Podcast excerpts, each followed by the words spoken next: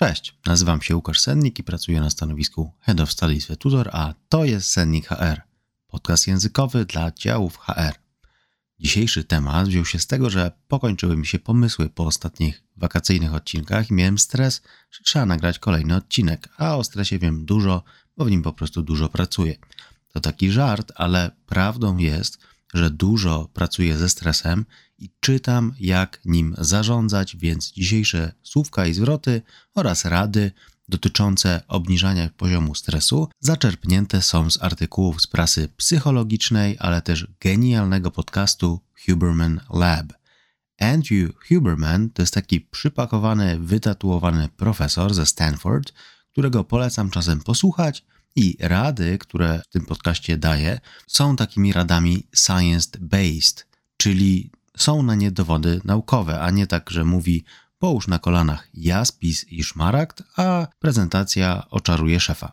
Sam jeden odcinek Kubermana o stresie to prawie dwie godziny i jest naszpikowane takim psychologiczno-biologicznym słownictwem, więc mam nadzieję, że mi uda się w te 20 parę minut opowiedzieć o wszystkim w bardziej przystępnej formie. Dla zabieganych i zestresowanych jest taka śmieszna rada na początek, ukradziona z profilu pani psycholog, którą obserwuję na Instagramie. Grunt to robić cokolwiek i znajdować w życiu przestrzeń na łagodzenie stresu.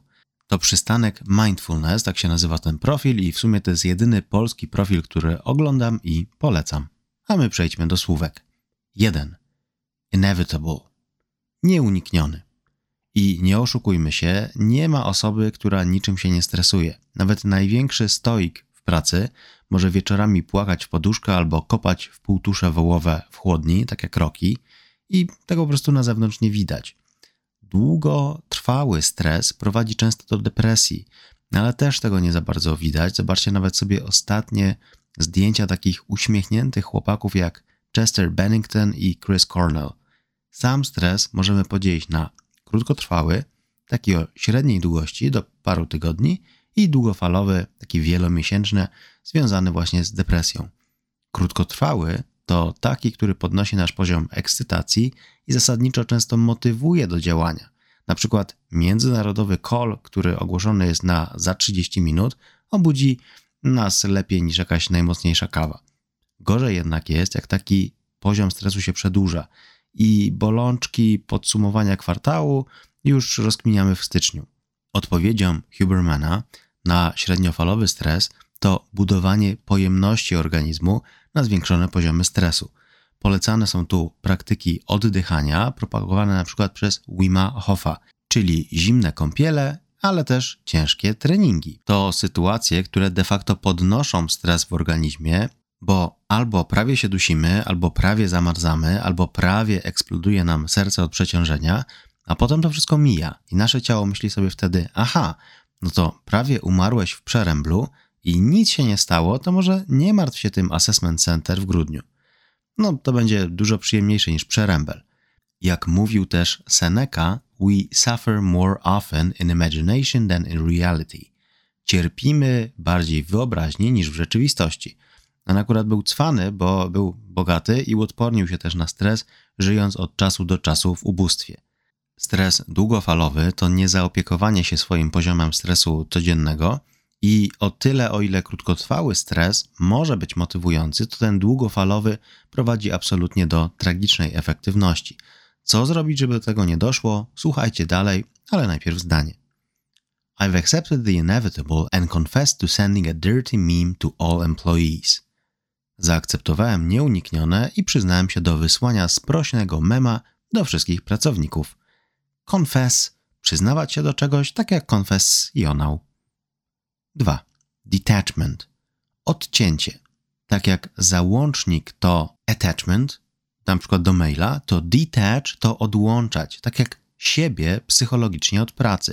To jest taka rada Psychology Today, takiego magazynu online, Pomyślcie sobie, jak silną psychikę muszą mieć osoby, które na co dzień mają kontakt z ludźmi w takim najgorszym momencie ich życia, na przykład policjanci, medycy, ale też kontrolerzy biletów, czyli kanary. Pomyślcie sobie, że to jest takie uniwersalne, najbardziej nielubiane zajęcie od tysięcy lat sprawdzanie biletów i oni jakoś nie wymarli od hejtu. Może dlatego, że wyznają zasadę nie jestem swoją pracą. To jest właśnie taki psychological detachment. Zdecydowanie pomaga on w ujarzmieniu stresu. Jeśli oglądaliście na przykład Kompanię Bracik, to jest taki jeden z lepszych seriali HBO, to tam jest taki kapitan Sobel, który ucieka przed wzrokiem nowo awansowanego majora Davida Schwimmera, czyli Rosa z Franców, i jego przełożony, porucznik Winters, mówi We salute the rank, not the man. Salutujemy stopniowi, a nie człowiekowi, bo ogólnie tego Rosa za bardzo nie lubili, no ale salutować wypadało. Tak samo można myśleć o swojej pracy. Nie jesteśmy sobą, a takim stopniem w firmie. Specjalistą, menadżerem, team liderem. No, może CEO ciężko jest się odciąć od myślenia, że firma to ja, ale wszyscy poniżej powinni przestać martwić się, że są oceniani przez współpracowników. Oceniane są pewnie raczej często efekty ich pracy. To jest trochę tak jak w present continuous, który opisuje konkretne zachowanie, a nie określa już osobę, czyli you're being annoying, a nie na przykład you are annoying. A w zdaniu Detaching psychologically from work allowed me to take a broader perspective on my actions. Odcięcie psychologiczne od pracy pozwoliło mi na nabranie szerszej perspektywy do swoich działań. 3. Harness. Ujarzmiać. Nie mylić z harnasiem – chociaż można trochę połączyć to z techniką NLP, bo harness to taki silny harnaś, góral, nie napój, który rozrywa wasz kalendarz i mówi chodź panocku na pserwę, popatrz na łowiecki i odpotniec, hej. Bo jeśli nie ujarzmimy swojego kalendarza sami, to poziom stresów będzie rósł i rósł. Radą z Harvard Business Review jest Harness Micro Breaks. Ujarzmij mikroprzerwy bo rzeczywiście 30 minut na spacer wśród brzus zasadzonych na dachu biurowca to może być za długo, ale samo wplecenie na 60 minut efektywnego spotkania, tak 50 minut spotkania, ale takiego wiecie, z agendą i każdy ma wtedy czas i jest przygotowany, a nie spóźniony i potem po tych 50 minutach jest 10 minut przerwy albo chociaż 5 minut przerwy i tak co 3 spotkania 30 minut przerwy. To jest bardzo podobne, ale trochę na większą skalę jak w technice Pomodoro. 25 minut koncentracji na jednym zadaniu i 5 minut przerwy, a po czterech cyklach taka dłuższa przerwa. Harness to też rzeczownik, uprząż, taka jak we wspinaczce górskiej, gdy jak odpadniemy od ściany, to nie spadamy i roztrzaskujemy się o skały, tylko wspinamy się dalej, ale zaczynamy trochę niżej. Takie ustalenie mikroprzerw pozwoli nam na zewnętrzne uwarunkowanie się na przerwę na koniec spotkania i odetchnięcie przed kolejnym spotkaniem. A w zdaniu Since I managed to harness the power of micro breaks during the workday, my stress levels decreased. Odkąd udało mi się ujarzmić moc mikroprzerw w pracy, mój poziom stresu spadł. 4. Chunking. Grupowanie. Odsłówka chunk, czyli duży kawałek. Tak na duże koty też się mówi, chunky cat. Ale jest też tuna chunks, to takie duże kawałki tuńczyka, które można znaleźć w puszce. No, to jest taka odwrotność tuńczyka sałatkowego, czyli tego zmielonego z budą drugiej kategorii. Tam nie wiadomo w sumie, czy jest pies, wydra, czy tuńczyk. Chunking to technika w kontrze do multitaskingu, który pewnie już wiecie, że nie działa, bo nie ma prawa działać. Nikt jeszcze nie obrał ziemniaków i przejechał Formułą 1 wyścigu w tym samym czasie. Zawsze kończyło się to na obranej kierownicy i niedogotowanym pedale gazu. Niemniej chunking to pomysł na pogrupowanie wielu podobnych ze sobą czynności i wykonanie ich w określonym przedziale czasowym, np. od 10 do 10.30 tylko odpisujemy na maile, od 11 tylko analizuję CV, 11.15 tylko obdzwaniam kandydatów a o 12 przygotowuję prezentację, a nie robienie kilku rzeczy na przemian, bo zawsze będzie to mniej efektywne niż robienie podobnych rzeczy jedna po drugiej. Już dawno wpadł na ten pomysł Henry Ford i tak powstały wysokowydajne fabryki, gdzie przy jednym stanowisku jeden pracownik wykonywał powtarzalną pracę, w kontrze do manufaktur, gdzie jedna osoba dłubała nad jednym produktem od zera do końca przez parę dni.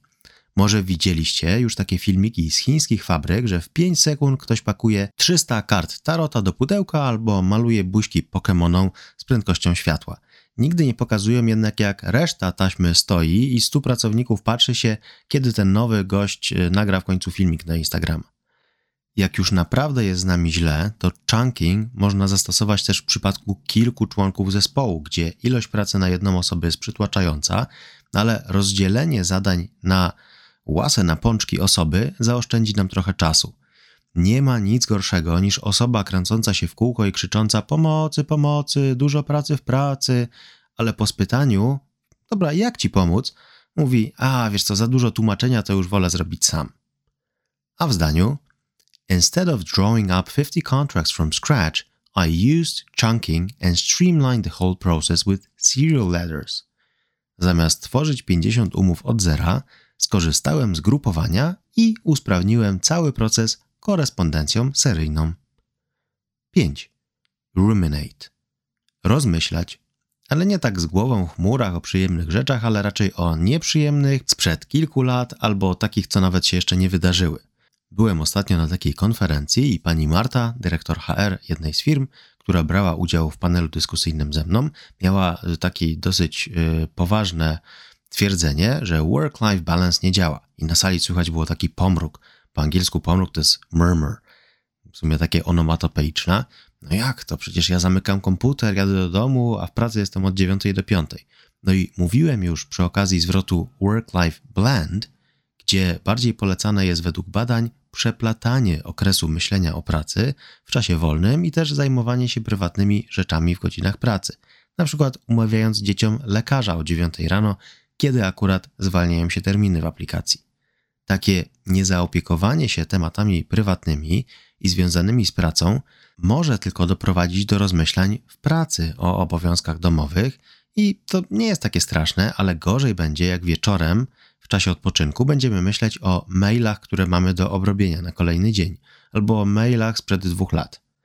Bardzo dobrym pomysłem, o którym przeczytałem, jest aktywność fizyczna wymagająca 100% skupienia – więc na przykład siłownia, yoga, no i oczywiście w moim przypadku brazylijskie jiu-jitsu.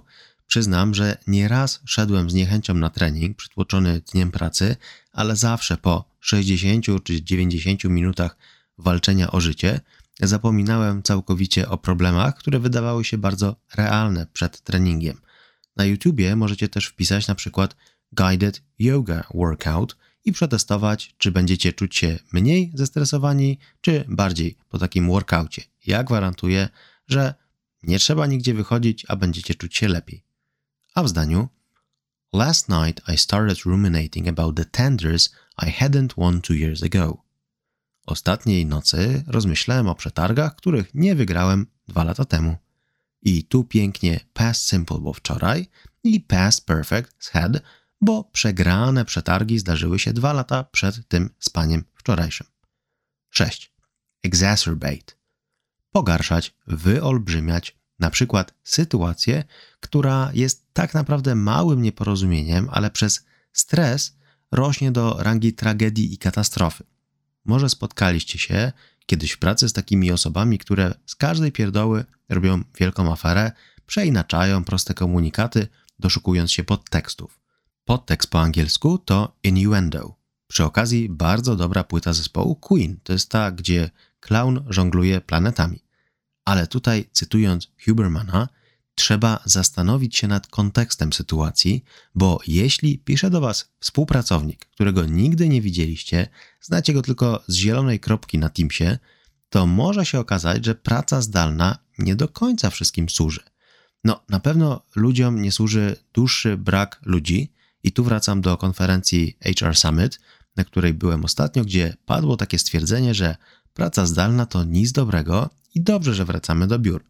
No i tu rzeczywiście, gdy ktoś siedzi przy komputerze, jedzenie zamawia zdalnie, pościel wymienia dopiero jak prześcieradło połamie się jak wafle, to coś na pewno jest na rzeczy. Takimi zdalnymi pracownikami trzeba się po prostu jakoś siłą zająć. Huberman tłumaczy frustrację, którą czasem doświadcza się pracując długo zdalnie, wydzielanymi w nadmiarze tachykininami. Zwiększenie ich poziomu spowodowane brakiem kontaktu z ludźmi to increased irritability, paranoia, fear, loneliness. Zwiększona irytacja, paranoja, strach i samotność. Nie pomaga akurat samotne pakowanie w kącie siłowni, ale pogawędka z trenerem osobistym jak najbardziej. Pracy zdalnej i ćwiczeń trzeba więc używać rozsądnie, bo to też taki double-edged sword, miecz obosieczny. A w zdaniu After my common cold symptoms exacerbated, I decided to take a day off. Po pogorszeniu się symptomów przeziębienia zdecydowałem się wziąć dzień wolny. Plus zdalny jest w sumie taki, że chorujący mogą sobie kasłać prosto w kamerę, a i tak nas nie zarażą. 7. Partake. Brać udział. I to taki nietypowy czasownik nieregularny, bo w sumie jest taki zwrot take part in something, brać w czymś udział, ale jako jeden czasownik to to partake. Dodatkowo nieregularny, więc trzy formy: partake, partook, partaken. Z czasownikiem partake wiąże się rada związana ze spędzaniem czasu wolnego, bo pewnie czujecie podskórnie, że gdzieś między słowami staram się powiedzieć, że żeby się nie stresować w pracy, wystarczy spocić się dwa razy w tygodniu z dwudziestoma chłopami na plandece od żuka i już, stresu zero, żyła na bicepsie, samochód od razu ma więcej mocy, a benzyna na stacjach tańsza. Hm, no tylko co jeśli wy nie lubicie się pocić z obcymi ludźmi w obcisłych getrach, a kąpanie się w kilka osób pod jednym prysznicem znacie tylko ze skazani na Shawshank. Tutaj rada z Harvard Business Review partake in activities you like. Bierz udział w aktywnościach, które ty lubisz, a nie kolega, koleżanka. I jeśli ktoś chce was siłą zaciągnąć na siłownię i wrzucić pod sztangę, a zawsze marzyliście o sztaludze i pędzlu z sobolowego włosia, to wasz poziom stresu obniży również malowanie, a łatwiej będzie wam się do niego przekonać, jeśli zawsze chcieliście spróbować. Hobby jest pewnie kilkaset do wyboru i przywołując radę z przystanek mindfulness, wystarczy robić cokolwiek. To jak pomidorowa z ryżem albo makaronem. Tak samo można się uświnić przed ważnym spotkaniem i jedną i drugą. A w zdaniu I partake in online RPG sessions after my doctor forbade me to squat. Biorę udział w sesjach RPG online po tym, jak lekarz zabronił mi robienia przysiadów. No i właśnie, można i tak, bo obniżenie stresu to nie tylko wysiłek fizyczny, ale też psychiczny. Jeśli jeszcze dorzucicie granie w systemy RPG po angielsku, no to w ogóle będzie bajka. 8. Mouth breather. Pajac, clown.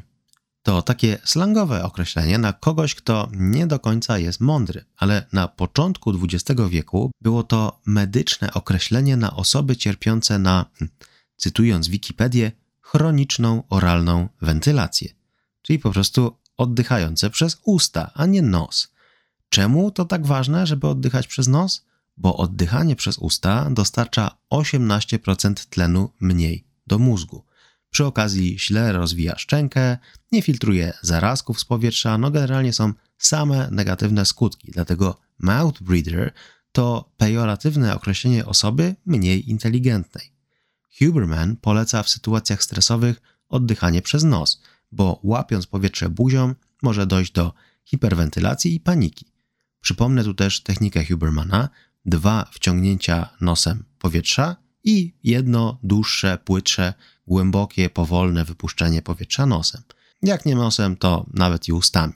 Wtedy przepona ściska nasze szybko bijące serce, które trochę zmniejszając swoją objętość zaczyna pompować mniejszą ilość krwi.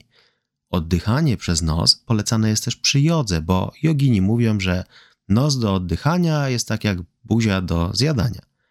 Oddychanie przez nos zaczyna być też ewidentnie modne i znam już książki o oddychaniu nosem. W kwietniu robiłem taki jeden sparring z człowiekiem, który plastrem miał zaklejone usta. I wtedy, kiedy ja powietrze nabierałem jeszcze uszami, a nie tylko nosem i buzią, no, on po prostu sobie oddychał tylko nosem. I w takim podcaście, którego słucham od 10 lat, jest y, najnowszy produkt reklamowany właśnie w Your Mom's House. To nazywa się Hostage Tape.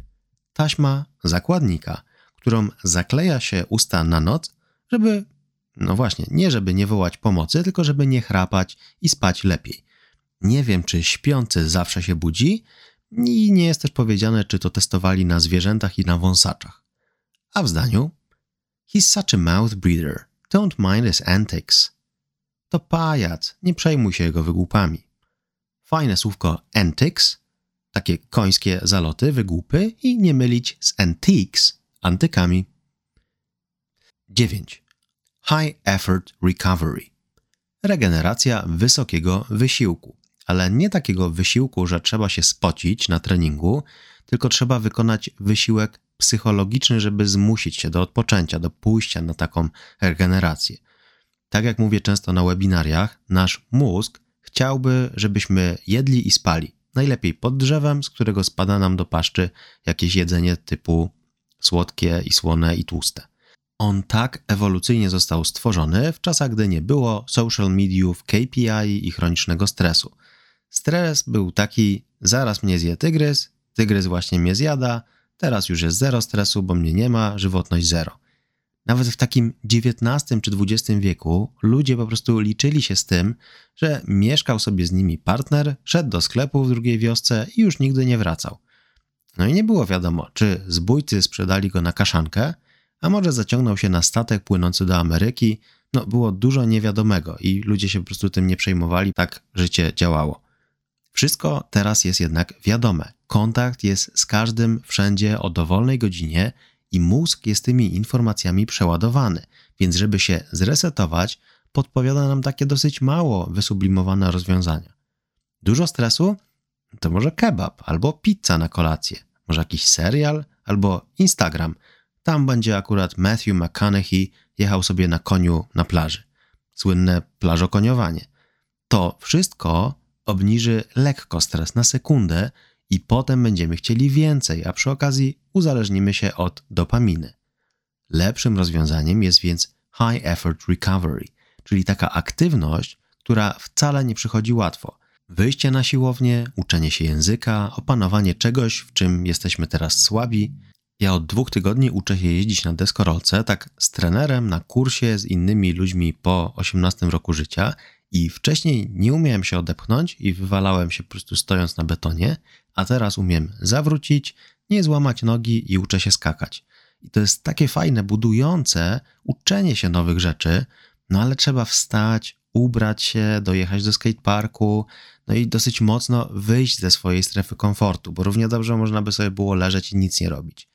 Zdając sobie jednak wcześniej sprawę z tego, że to jest po prostu taki typ aktywności. Nigdy nam się nie będzie chciało na początku, ale potem zawsze czujemy się lepiej na końcu to w kontrze do zjem kebaba teraz z poczwórnym mięsem i potem będę miał wyrzuty sumienia, no to ta pierwsza opcja jest lepsza.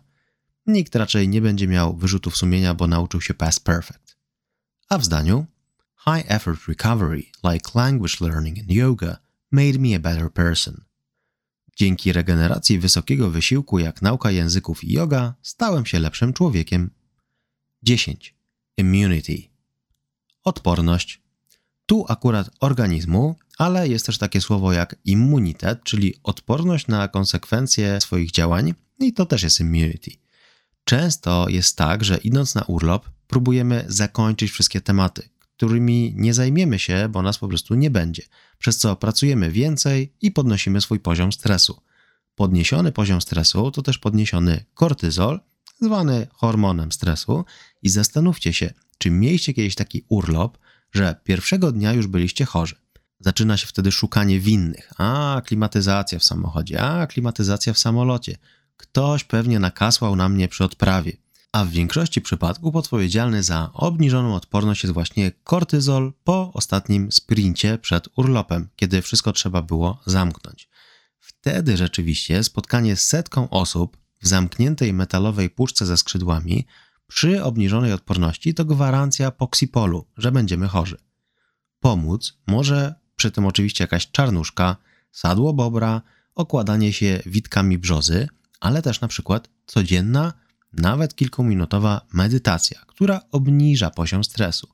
Nawet protokół oddechowy Wima Hofa to jest taka medytacja, kiedy koncentrujemy się tylko na swoim oddechu. I poleca to też nie tylko Andrew Huberman, ale zasadniczo każdy, kogo wyszukacie w internecie wpisując How to Boost Your Immunity. Po wpisaniu Guided Meditation albo Guided Mindfulness na YouTube otoczycie się przy okazji jeszcze angielskim, co bardzo polecam. A w zdaniu I hate Nigella so much that I started meditating to boost my immunity. Nienawidzę czarnuszki tak bardzo, że zacząłem medytować, żeby podnieść swoją odporność. Nie martwcie się, to nie hate crime na Nigella Lawson, znaną brytyjską kucharkę. Nigella to właśnie czarnuszka, czyli to takie gorzkie, okropne, co każemy dzieciom pić, żeby nie chorowały. No a może lepiej medytacja dla dzieci. Powtórzmy słówka. 1. Inevitable. Nieunikniony. 2. Detachment. Odcięcie. 3. Harness. Ujarzmiać. 4. Chunking. Grupowanie. 5. Ruminate. Rozmyślać. 6. Exacerbate. Pogarszać, wyolbrzymiać. 7. Partake. Brać udział. 8. Mouth breather. Pajac, clown. 9. High effort recovery. Regeneracja wysokiego wysiłku. 10. Immunity. Odporność. To wszystko na dzisiaj. Wszelkie uwagi i pomysły na kolejne tematy i odcinki możecie zgłaszać bezpośrednio. Mail znajdziecie w opisie podcastu. Oczywiście zachęcam do subskrypcji na Spotify, Apple Podcast i Google Podcast. Prezentacje ze słówkami i zdaniami znajdziecie na moim profilu LinkedIn i też na Instagramie. Do usłyszenia w kolejnym odcinku.